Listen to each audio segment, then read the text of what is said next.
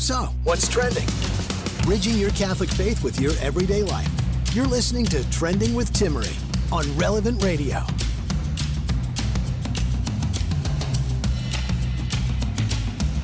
Hallelujah, he has risen. Happy Easter. Thanks for being with me today.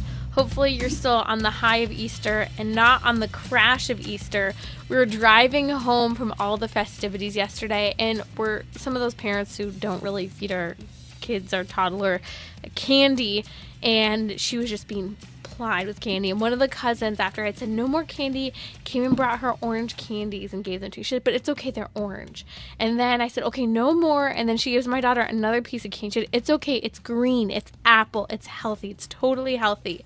Let's just say she was absolutely plied with sugar and by the time we got into the car and I took away that piece of candy for the next 10 minutes, it was screaming, Mama took my candy away until she fell asleep. And then we had silence, blissful silence until this morning. You know, someone did not tell my children, Alleluia, He is risen, not they have risen, because my kids woke up at 2 a.m. and 5 a.m. And the 5 a.m. wake up was sleep Finally, the baby was sleeping after her feeding, and then she wakes back up, vomits, and has a blowout you don't know what a blowout is, you know, it's really funny to teach people what blowouts are. The humor of parenthood. Uh, and then I'm cleaning it up. We're almost done. Thinking, oh, get a little more sleep. And then my toddler wakes up. My toddler wakes up an hour and a half early. Yeah, you guys do not need to rise early. So haggard and humorous over here. I think that's the best way to look at parenthood. Sometimes that's where we come from. We're actually going to talk about it during our weekly happy hour today. Uh, some of the joys of parenthood. Why having kids actually does make you happier, even in the midst of the suffering and the challenges, why it's a joy. I was sharing a real moment of parenthood last week, and this one person just left this comment saying, like, I don't care how much you say it makes you grow and how great it is. I'd still rather have no children and none of that to deal with. So, we're actually going to talk about why having kids makes you happier. And we're going to dive into the topic of why exercise helps to prevent anger. We'll talk about hope over despair and how to celebrate the octave of Easter as we are celebrating Easter beyond just Sunday. Joining me today on Trending is Sal Stefano. He is the founder of Mind Pump Media. You can find him at mindpumpmedia.com. He is a top fitness trainer in the nation. He's founded Mind Pump to really help bring a healthy perspective on fitness, health, food, all of that. He has a fantastic book, The Resistance Training Revolution. It's a no cardio way to burn fat and age proof your body in only 60 minutes a week. That's right, only 60 minutes a week. I think that's more of the balance that we're looking for in terms of a health regimen instead of what we often focus of how long every single day we have to exercise, finding that balance and what is sustainable. And that's what I love about Sal Stefano. Sal, welcome back to Trending today. Timmerie, thanks for having me on again. By the way, happy birthday. I heard it was your birthday yesterday. Ah, thank you. Indeed, it was. Yeah, a fun day to have a birthday, Easter celebration. Better than Good Friday. Yeah, perfect. That's um, awesome. Yeah. So, Sal, you, I know you have young children in the home. You're a dad. Uh, you speak profoundly to what's happening in the culture with the children. I want to talk about children a little later on, but I was thinking about this topic earlier about how so many people are struggling with anger. I was just talking to a friend the other day, and he was talking about how just there are seasons of anger that comes up in his life. And he's like, man, I need to talk to a priest about this. I said, yes, you do that. That's something to work on. However, I know one thing that anyone's going to ask when you start talking about the difficulty with anger is they're going to ask you two things actually. Are you getting enough sleep and are you exercising? So I wanted to bring you on today to talk about why exercise helps with that anger and aggression that can occur in all of us, but I would also argue especially for men. Yeah, great. It's a really great question. Well, well, first off, um, I think improving your health or just being healthy probably reduces feelings or likely reduces feelings of anger or irritability. And I think we can all relate to that. We all know how we feel when we're slightly sick um, or not so well. You know, happy times don't feel as happy. Bad times feel a little bit worse. We're more irritable. We're more snappy. We're less likely to uh, be self aware. Um, so, generally, just improving your health, which exercise does if you apply it properly, it just makes you feel better. You just feel more patient and more calm. So, there's that when it comes to health. But there's also a, a bigger picture here, which is that the pursuit of exercise or the consistent pursuit of it, right? Doing it on a regular basis, week by week, month by month, year by year, it really is a, a growth vehicle. It's a personal growth vehicle. Through the process of exercise, you learn struggle, you learn failure, you learn self acceptance, you develop uh, a healthy relationship with pain because exercise to some extent is hard and it hurts.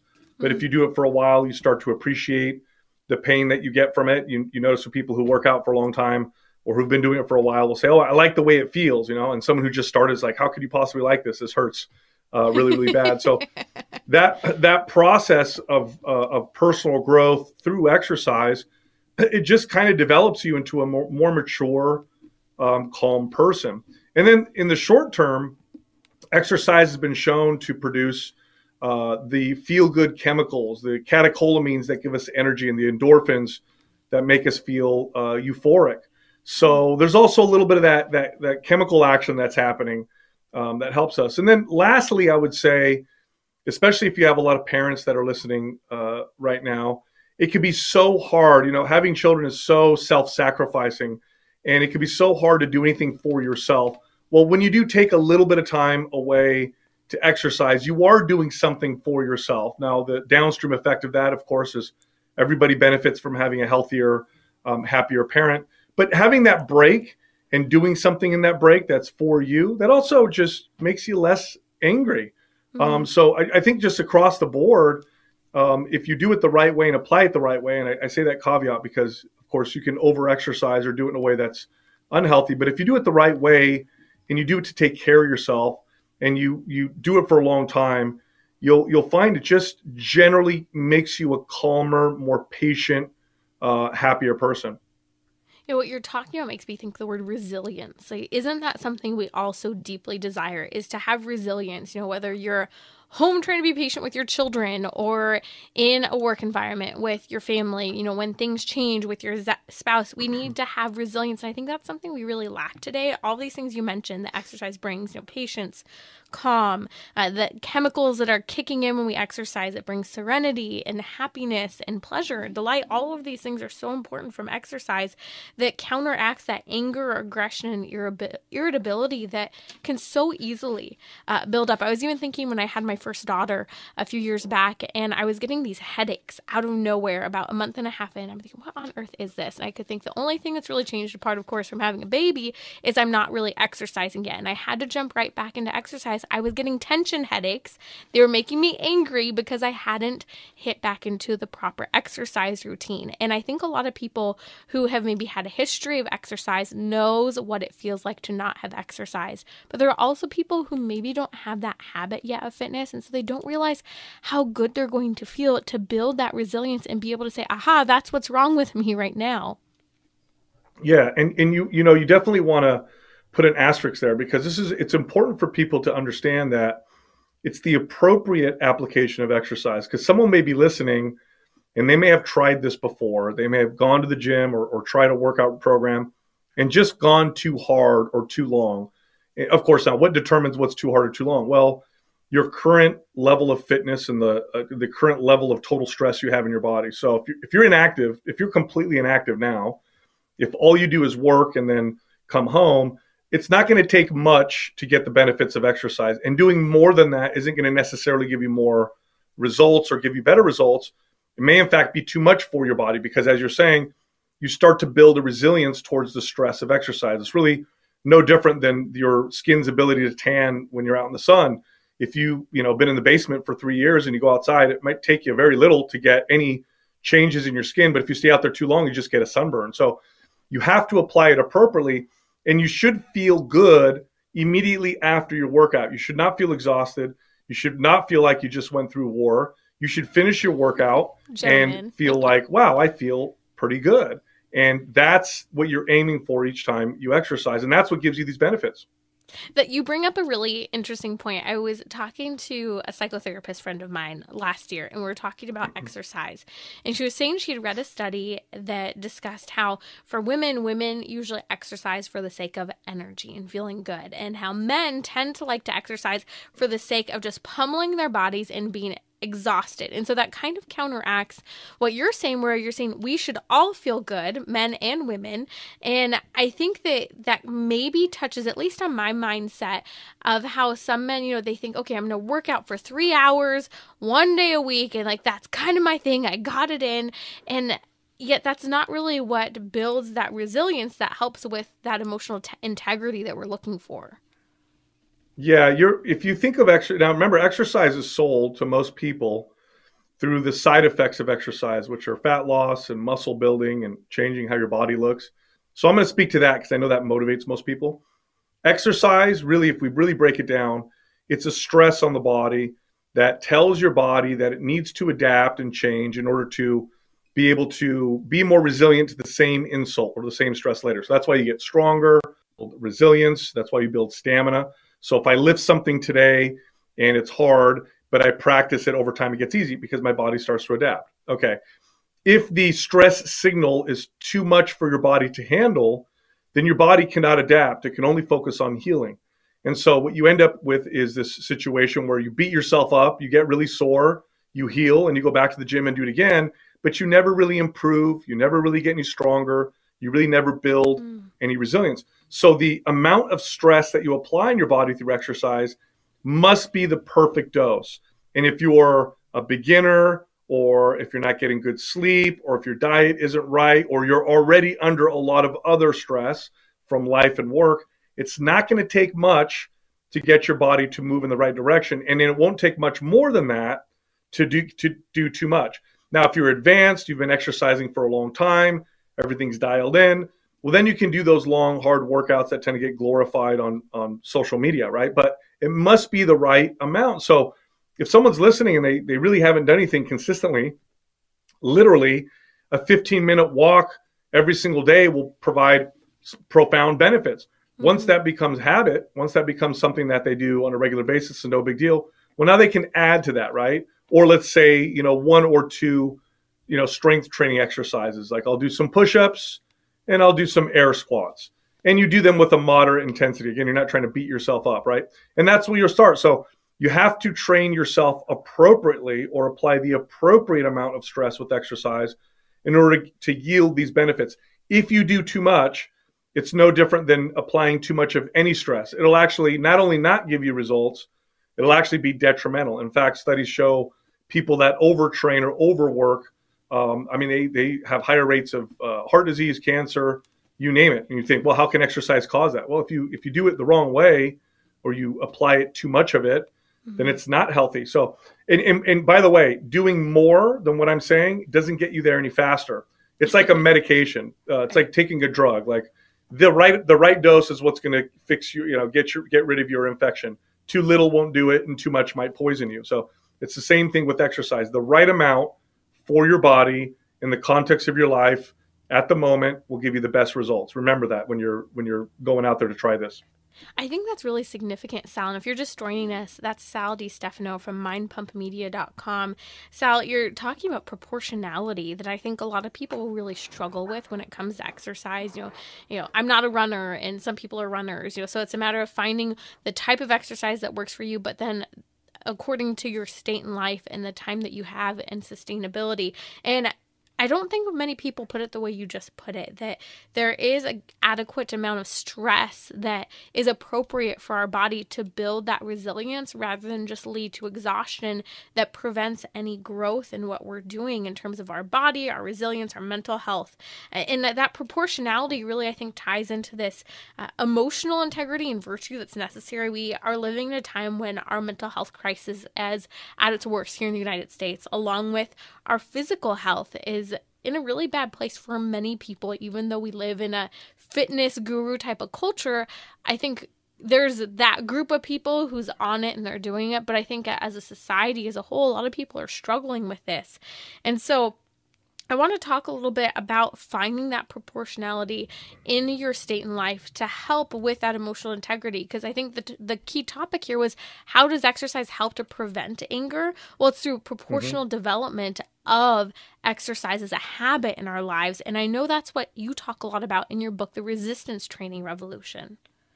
Yeah, no, you, you hit the nail on the head. First off, you can't separate mental health from physical health. We've done this for too long, and I think this has really done us a disservice. If your physical health declines, your mental health tends to decline as well, and and vice versa. So, um, and and it's no coincidence that the worst physical health uh, time in American history is now is also some of the worst uh, mental health. Um, they're both very closely related. Remember, the brain is a part of the body, and the mind uh, is, you know, a part of the brain and, and our, our, body. So they're all closely connected. In fact, you know, they just did a meta-analysis and, and determined that um, exercise should be considered a first-line treatment uh, for mild to moderate forms of depression and anxiety. That's just how effective it is at making us uh, feel better. But you have to apply it the right way. So what does that mean? Okay, so I'll, I'll, I'll make it simple for somebody. Take your current lifestyle, look at what you're doing now, and then ask yourself, what's one thing I can do that is both challenging yet realistic for me to continue forever? So it's got to be challenging, otherwise, it's not going to have any meaning for you. But it has to be realistic forever. Otherwise, you're going to fall in the category of the 90 plus percent of people who end up stopping. That's what it looks like. So when people start a program, a workout program, or a diet, about 90% of them end up falling off within a year or two. And I'd, I'd extend it to even higher percentages if we go out three or four years.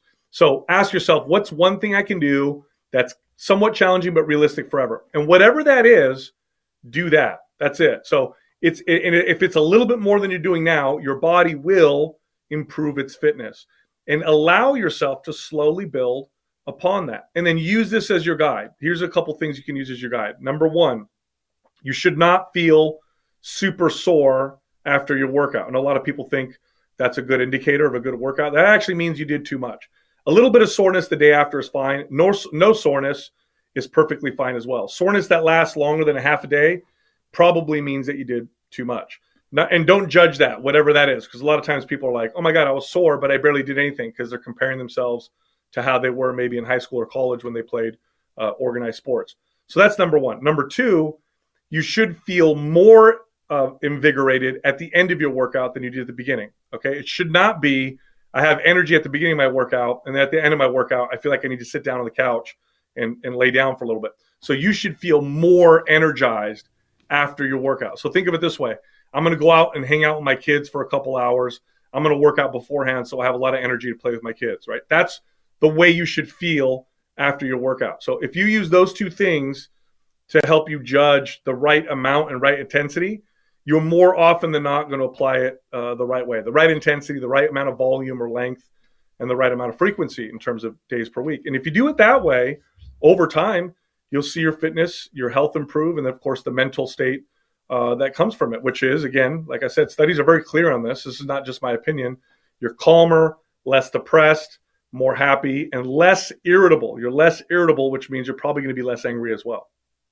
You're talking about taking action in our exercise. It's so important. I keep thinking about anger and how exercise helps to prevent that anger and anger is an emotion but emotions if we just react to them are unreasonable right? But what you're talking about is taking an action with your exercise and that's going to impact our mental health to get that calm that patience that healthy serenity that we need to implement into our lives so that we can live our lives and feel better as we're moving through the day. We actually have a question coming in. If you're just joining us that's sal Di Stefano from mindpumpmedia.com he has an excellent book. You can find it online, The Resistance Training Revolution, the no cardio way to burn fat and age proof your body in only 60 minutes a week.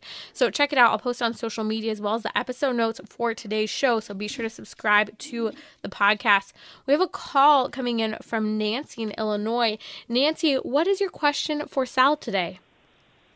Hi to you both. Um, so, Sal, I know you were talking about finding that sweet spot, but um, those two um, uh, things you mentioned about either being sore and then fe- feeling more invigorated. I, I'm sore constantly, but at the same time, I do feel invigorated afterwards. Um, and I mean, I'm, I'm 44, so an older female, but um, I know cortisol can play a big role. You know, the, how does my body distinguish? you know, cortisol from stress as opposed to maybe cortisol from working out because I, I think I do work out too much, but if I don't work out, I feel like I'm wasting my time. So it's like I guess I'm asking, is there an objective way instead of just how I feel, if I feel sore or not? Is there an objective way for me to see, am I doing too much? Mm, yeah, no, this is a great question. I'm just going to summarize it really quick for those who are listening. Finding that balance for exercise, uh, that sweet spot. If you're feeling sore every day, is that too much? Um, she's sharing Nancy that she thinks she has maybe activated cortisol potentially from exercise and not just from stress in her life. So where's that sweet spot, Sal? Okay, great question, Nancy. Okay, so first off, uh, your body doesn't differentiate between the stress from exercise and the stress from anything else that's stressful. It all goes in the same stress bucket. So if we were to examine your body while you were working out, uh, scientists wouldn't be able to determine what kind of stress there is. Now, the reason why exercise, if applied properly, is good for you is through like a hormetic effect. Okay, it, it, it causes your body to adapt and strengthen itself so it can become more resilient. But you get a cortisol spike from exercise just like you do um, from anything else. Now, what you're probably experiencing is first off, cortisol does provide us with energy. Cortisol is an energy hormone. That's why it spikes in the morning. The problem with too much cortisol is it starts to break things down. It's a stress hormone and it can promote fat storage. Uh, your body wants to gain body fat when it feels too stressed for too long because it's like an insurance policy. I mean, for thousands and thousands of years, uh, the, one of the greatest stresses we had that was chronic was we couldn't find food. And so your body is just adapted or, or excuse me, evolved this way. And it's going to say, okay, um, we're really stressed all the time. Let's increase hunger cues. Let's uh, decrease muscle mass because muscle burns too many calories. We want to become more efficient or thrifty. And let's try to store more body fat. You also said that you were sore all the time. You're definitely doing too much. Whatever it is that you're doing, it's either too hard, too much, or both. Now, you think you're wasting your time with your workout because you've probably developed a an inaccurate relationship with exercise, which is quite common. A lot of people feel like they're wasting their time if they don't beat themselves up or they don't get sore from the workout. But nothing could be further from the truth. In fact, when I used to train people, I trained people for over two and a half decades uh, before I ever became a podcast host. Um, one of the most common uh, comments that I would get from clients when they would finally do it the right way was, this feels too easy. My body's getting more fit. I'm getting leaner. I can see my muscles shaping, but I feel like I'm barely doing anything. What's going on? Well, what's going on is we're working with your body, not against it. So this is not something you need to force happen. This is something that you kind of trigger, and then your body does the rest. So whatever you're doing now, uh, Nancy, is too much for your body. You need to back off and allow the exercise to be the right amount of stress and give your body an ability to adapt. Because right now it seems like it's only concerned uh, with healing. By the way, if you are a stressed person on a regular basis, if you have a very stressful life, uh, over time you could start to develop this uh, this this relationship with cortisol. We used to call them cortisol junkies in the gym, where the only time they felt energy, because at this point they'd been doing it for so long, was to give themselves a spike of cortisol. So they drank a lot of coffee, they showed up late to appointments quite often because that makes them gives them a little energy. And the only kind of workouts they like were the ones that beat them up because in the short period of time after the workout they felt a little energy and they felt good from the cortisol spike. So if that's resonating with you, then you're probably doing too much. That's Sal Stefano. You can find him at mindpumpmedia.com. His podcast, his book, all helpful tools for finding that sweet spot with exercise. And I love what you're talking about, you know, finding that balance, not spiking your cortisol, not being sore all the time, having something that energizes you versus just makes you hit a wall and you don't want to do it anymore. You only do it once a week, maybe then. So we'll talk more about this topic in days to come. Sal Stefano is staying with us. We're going to talk about why having kids makes you happy happier, which I think is so important because Sal's an anomaly out there. He's in the fitness world, but he's also talking a lot about the importance of parents fathers, and especially having children. Why that's a good and great thing to do. So we'll be right back during our weekly happy hour today on trending, also talking about why we should have hope versus despair and how to celebrate the Easter octave.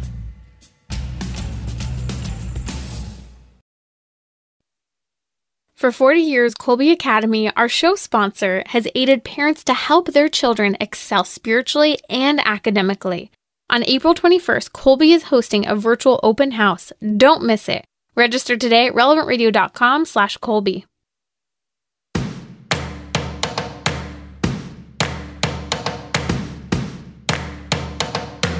Bridging your Catholic faith with your everyday life. You're listening to Trending with Timmerie on Relevant Radio.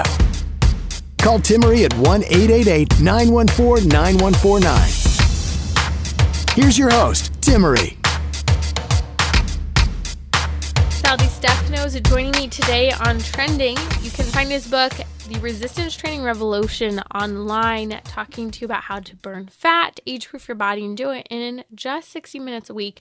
You can find him at mindpumpmedia.com. He is a top fitness guru in the podcasting world, uh, really internationally right now. And something that has been really fascinating, Sal, over the last couple of months, I've seen as you've been posting a lot on social media about having a family and children and the importance of moms and dads and having that traditional family structure. And you say some pretty bold things in 21st century. I was just talking to my husband the other day about how, you know, having children today really is countercultural. And you're saying something profoundly countercultural on social media when you post this. And especially coming from the perspective of fitness for so long, I imagine it's ruffling a lot of feathers. What has the response been? It's interesting. Um, when I talk about, I guess, the value of having kids or how much I love being a dad, I get it's either one or the other. I'll either get this really great response uh, from other parents, other fathers, um, who just they they understand and, and, agree, and then there's this really weird kind of triggered reaction I get for some from some people who are like, you know, um, I'll, I can find meaning in other ways, or um, you know, I can do what I want with my life, and there's other things I can do, or I don't want to, you know, uh, you know, spend time and money on a burden on burdens like children. I mean, I can't believe some of the stuff people are saying, but it's it's really interesting how it's this uh, this com- the conversation is is quite polarizing, which is strange. I, I, I, to me, it's I mean, I kind of get it because media does paint a picture of having kids and especially of being a father as uh, this terrible thing. It takes up your time. You can't have fun anymore. Life is over, you know, type of deal. Um, so uh, you know, people are inundated with that, and and the truth is, it is hard to have kids. It does take up a lot of time. It does cost a lot of money, but that's such a small part of the story. It's not at all a complete picture. Um, and I think if if people really understood the full and complete picture, they would see why um, you know most good parents wouldn't trade anything for uh, for their children. They, they wouldn't give their kids up for anything. So it's it's an interesting conversation, but it's definitely a sign of the times. It really is a sign of the times. And you mentioned some people are grateful, and then there's a visceral reaction on the other side. Someone just posted on my social media the other day because I try to be honest about the challenges of being a parent. I think it's easy to sugarcoat it and show our beautiful moments, uh, but then there are a lot of really, really challenging moments, and it's an opportunity to grow. It's one of the best opportunities to grow. But someone commented the other day saying, seriously, I very much prefer to be single and child free than living in bondage like this with mm. children. Just saying. And my jaw dropped when they said bondage. I mean, to think that it's that extreme, but that's what the sexual revolution pushed forward. That for women to not have access to contraception, abortion meant that women were just absolutely chained to the idea of children. And it's gone so far that there's this hatred uh, for children today. Yet the reality is, is that it's, you know, people talk about growth mindset and how to become a better person and what can I do? What are those five tips? I'll give you one tip have a child child and be present to your child and raise that child, and it will transform your life. So, Sal, I want to hear a little bit about how this has become significant to you. Tell us a little bit about your family and why sharing this, especially on a public platform where seemingly some people might have this idea of wanting to cancel you, um, that you're willing to do it. Yeah, no, I I have four kids and. Um, it, you know, why do I talk about it? Because, well, first off, when we started the podcast, I, I, you know, I'm not a media person. And I, one thing that I learned uh, training people in gyms was in order to be effective at helping people get more fit, I had to be very real and authentic myself so people could connect with me, which wasn't too hard. I, I, that tends to be part of my personality. So as soon as we started the podcast, you know, without any media training, that's just what I did. And, and my partners are the same. And so we just talked about, you know, what was important to us and what was happening during the day. And we're all dads. And that's a major topic of discussion. Um, but I think it's important to talk about because uh, people, gosh, I can't think of. You before you have kids, it's really hard to love anything more than yourself. I can't think of anything I would love more than myself than my kids. That's that's earthly, right? And mm-hmm. when you have children, you all of a sudden love something on this earth more than yourself. And I nothing can force you to become a better person more than that. Now, is it hard? Is it challenging? Are you going to lose sleep? You can't do whatever you want all the time. You can't just be hedonistic and all that stuff. Yeah, I mean, that's all true, but is it worth it? I mean, it's worth it times uh, uh, in, infinity. It's the most worth it thing um, that you'll ever do in, in, that particular case. So, and then also you, you know, you, you, if you choose not to have children and it's a choice, um, you're choosing to give up the potential or the opportunity to develop the deepest relationship with a human that you could possibly develop. I mean, if you if you have a child and you're present and you want to be a good parent, you're going to have a relationship with someone from their birth till till somebody die, till you die, hopefully, right? And that's a very deep, meaningful relationship that you can't match with really anyone, uh, any other human on, on earth. So it's it's a pretty remarkable, amazing thing. And you know, I, I like to be very honest about it and, mm-hmm. and talk about how hard and challenging it is. And I do that too because there's parents that listen who maybe they've you know only heard the good and then they're having kids and like, oh my God, this is really hard. I didn't realize it would be so hard. It's like, look, this is going to be the hardest thing you've ever done in your life. And I don't mean that necessarily because, you know, building a business isn't hard or inventing something isn't hard or being a firefighter isn't hard. The reason why having children is so hard is because you love them so much you love them more than yourself. So that's what makes it challenging. Like if I mess up a little bit at work, it sucks. But when I screw up with my kids, which I do all the time, all of us do, it's like, oh my gosh, like I I, I messed up with my kid. Like I gotta really, I gotta really work on that. You can't be a better parent without being a better person. It's impossible. Nothing will make you look in the mirror like having children. Like you can have all kinds of bad habits, but then when you see your kids develop some of those habits, it's like okay, we got to work on this. And then you're like, wait a minute, I got to work on me too. You know, this mm-hmm. that's something that I do. Right. Um, it's a moment so of truth just, when you're facing your kid and you have this option of how you're going to react in that moment. And one could go in a terrible direction. The other could be a real challenge, like you said, to say, oh my goodness, I'm loving someone more than I love myself right now. Uh, that's a challenge. Yeah. And it's, um, you know, I've, I've had lots of, you know, good times and I've traveled and had fun and, you know, all that stuff. But, you know nothing nothing compares like I'll, I'll, give you an example this was like this happened the other day i have a five month old and uh, you know when they're infants you have you have challenges at night when they're it's hard to sleep or whatever. And for the first four months or so it was really hard. And my wife was she she, she bears the the brunt of that. And uh, it was getting really tough. So we i took over for a few nights. I said let me take over the night and you go sleep somewhere else because it's hard for her to even be in the same house. If the baby's crying she can't sleep. So she left. So it was just me and the baby. And it is hard. Let me tell you, I, I, I know what it's like waking up every couple hours. But there was a moment there where my daughter wakes up and I just put her down and I'm like stumbling over to get her. And I am just so tired. And I'm holding her and I'm giving her the bottle. And I'm just, oh, you know, get all kinds of crazy emotions when you're that tired, right?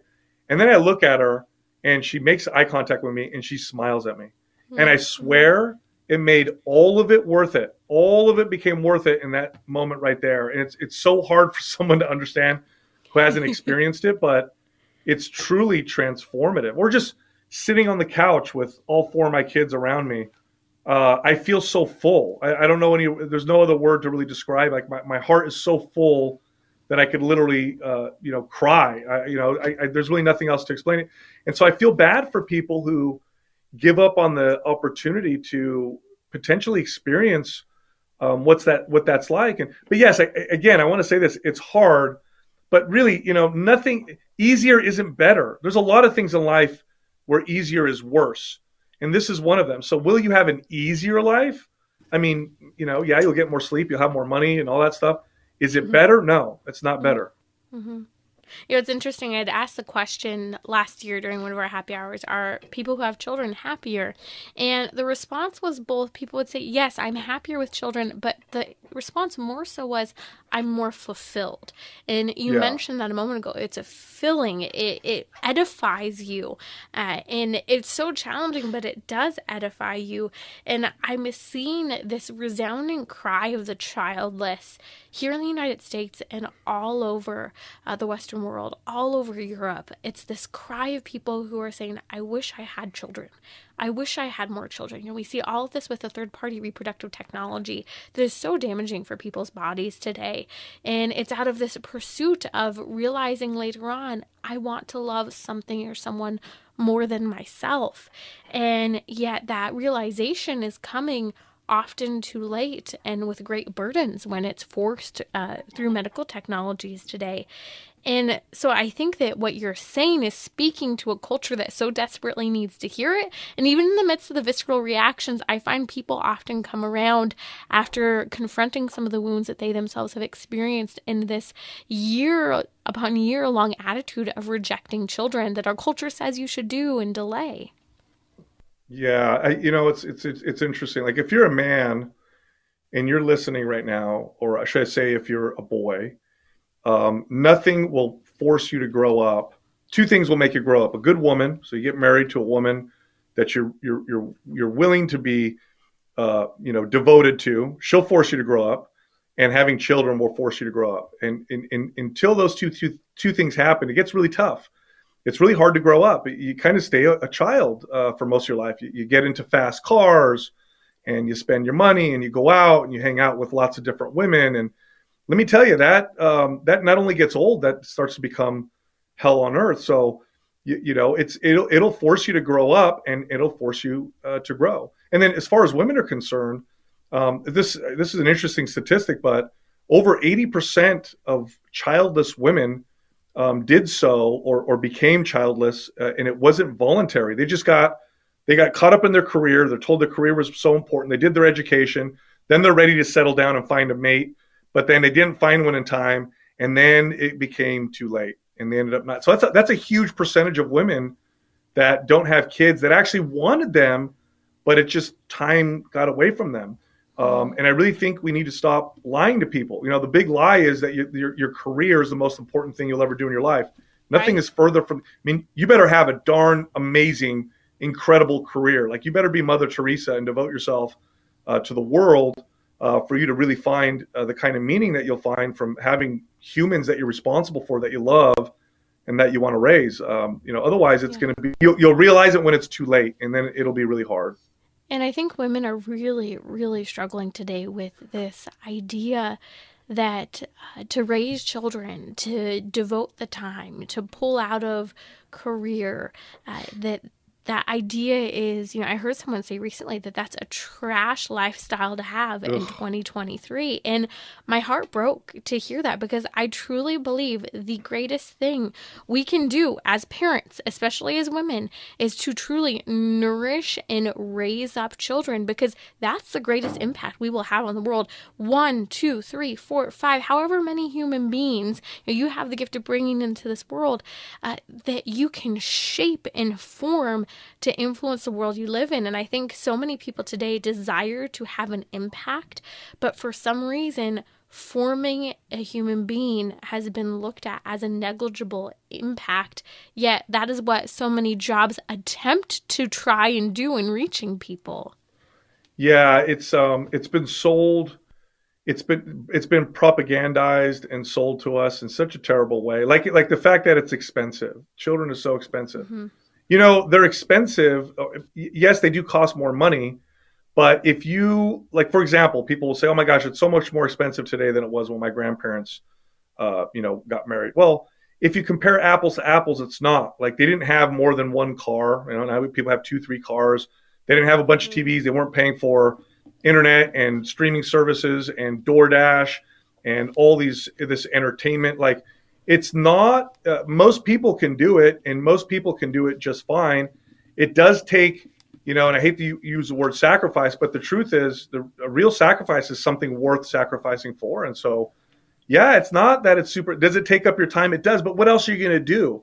This one always cracks me up. Well it's going to take up a lot of time. What are you doing that's so awesome all day long that you got you got to have your time? What are you doing? You're going out with your buddies and you're drinking and hanging out and you're like okay like you're going to compare that to being with your kid like you got you got to be mm-hmm. kidding me so a lot of these arguments i think it's like this really powerful media machine you ask yourself why the media wants us to not have kids i'll tell you why look at the consumption habits of single people versus True. the consumption yeah. habits of parents right. when you don't have children you got to buy and, and you got to experience and stimulate and spend when you have kids you start to realize like that stuff's not that important. Like I, this is actually a lot better. I'd rather go to the park with my kids and spend all this money and all this entertainment right. and stuff like that. So but so but a lot sense. of parents are struggling because they're still trying to provide that same type of lifestyle for their child, but all that child wants is your presence. Your presence, not presents. And I think that's the challenge. They think that, you know, I give the gifts, the best things, the newest things. No, go to a park. It's as simple. It's as simple as that. The delight, the studies that show the amount of delight a child has at just going to a park and playing. It's so significant. And something you said about how people talk about uh, the fact that it's so expensive, you know, your life is over. I think that, you know, I've seen this firsthand. I remember before I started having children, you know, people would say, a theology professor of mine used to always say, with every child that comes, the child comes with a loaf of bread under the baby's arm. And I do think that's true in many ways. And I've seen it even when we've had children. Uh, with each child, there's been some sort of blessing that has come uh, with the gift of that child.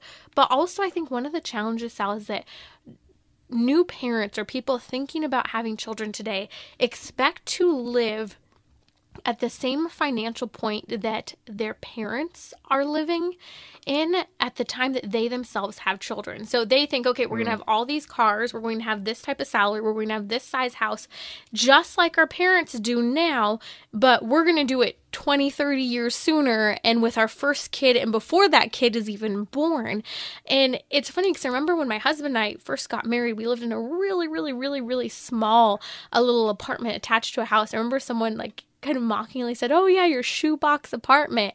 And I was insulted, but I also laughed it off at the same time, thinking, you know what? We got married, and this is, you know, we're not focusing on all of these other things, and this is where we should be. I shouldn't expect to be at that point in my life today, yet that's not what the c- culture tells us or we tell ourselves. Yeah, it's it's funny. It's um, you know, uh, men are told that money is the most important thing. Women are told it's their body and they're told that, oh, you know, man, if you have kids, they cost, they're expensive. You're not going to have much money. And women are told you're going to lose your body.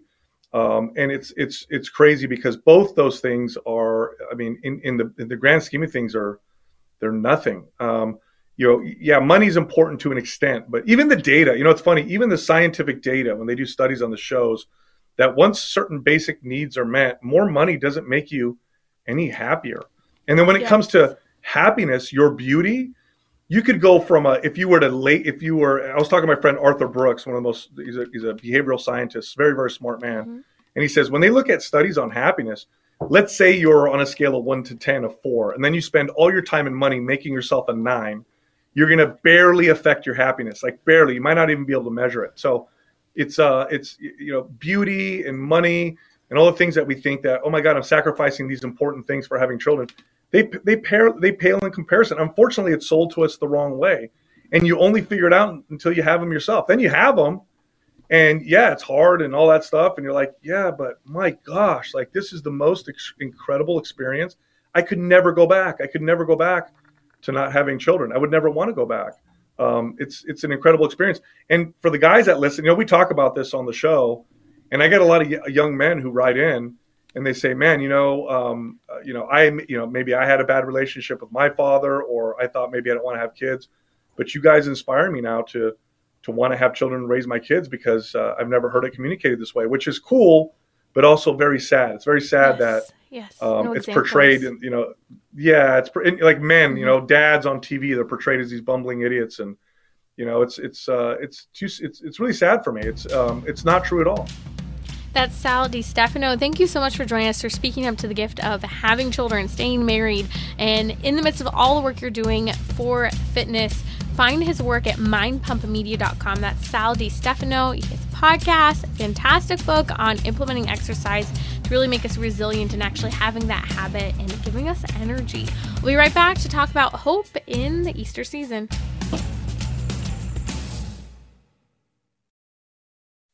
On April 21st, our show sponsor, Kolbe Academy, is hosting a virtual open house where parents can meet with families from across the country and learn how your child can flourish at home. Register at relevantradio.com slash Kolbe. Bridging your Catholic faith with your everyday life. You're listening to Trending with Timmerie on Relevant Radio and the Relevant Radio app.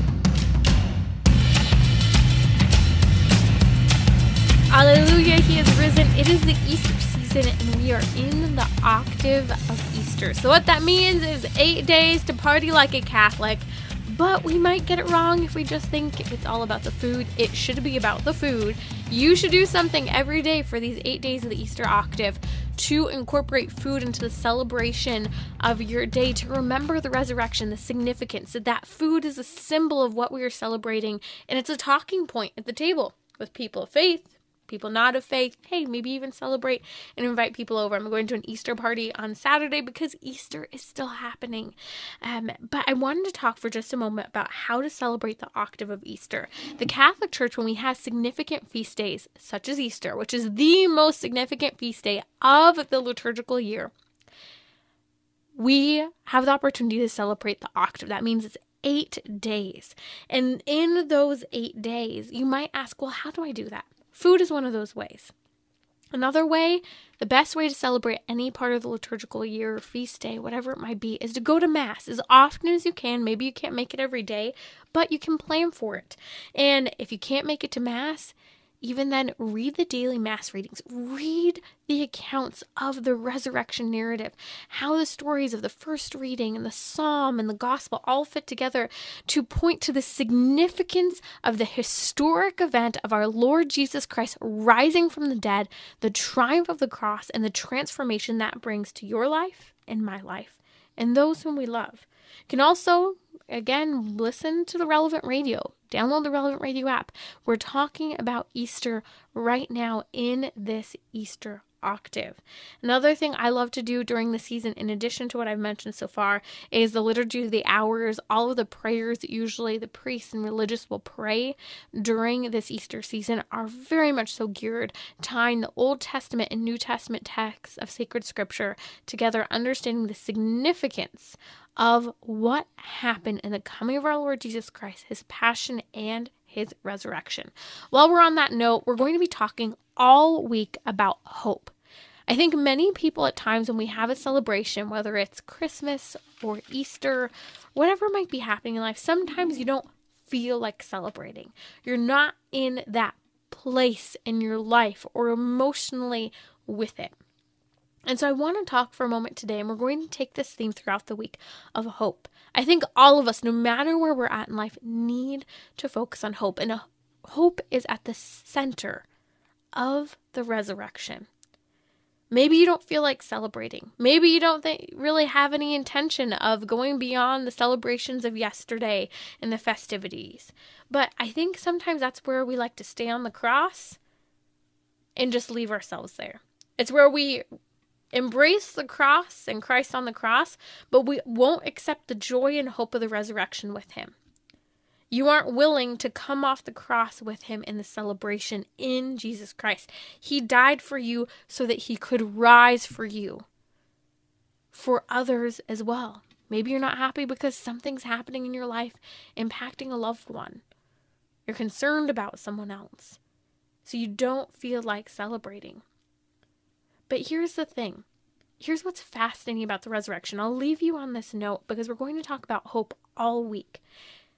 Someone pointed this out to me recently when I was on a retreat that Jesus Christ, after the resurrection, not once in any of the biblical texts do we see this focus where Jesus is venting about the passion, the death, the scourging, the crucifixion, any of it.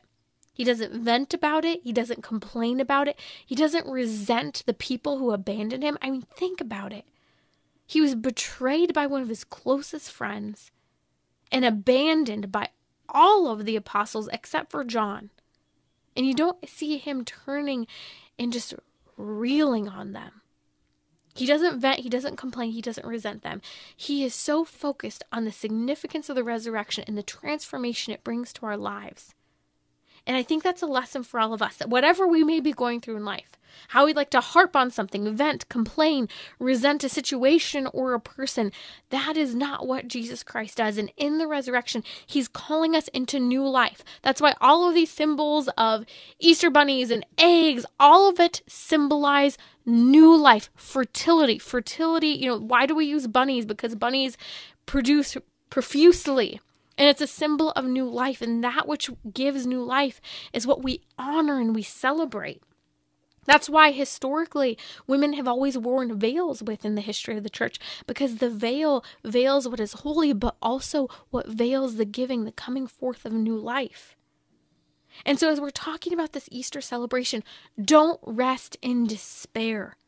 Choose the glory of the resurrection, the cross, the triumph of the cross. That's a feast day because we need to remember to not stay hanging on the cross. Yes, we suffer in life, we endure great pain, but it is not in vain. And it's in Christ that if we're willing to go with Him to the cross, we need to be willing to go with Him and in Him to the joy and the hope of the resurrection. So join me all week as we talk about the virtue of hope, how to overcome despair. Coming up next is the Family Rosary Across America with Father Rocky.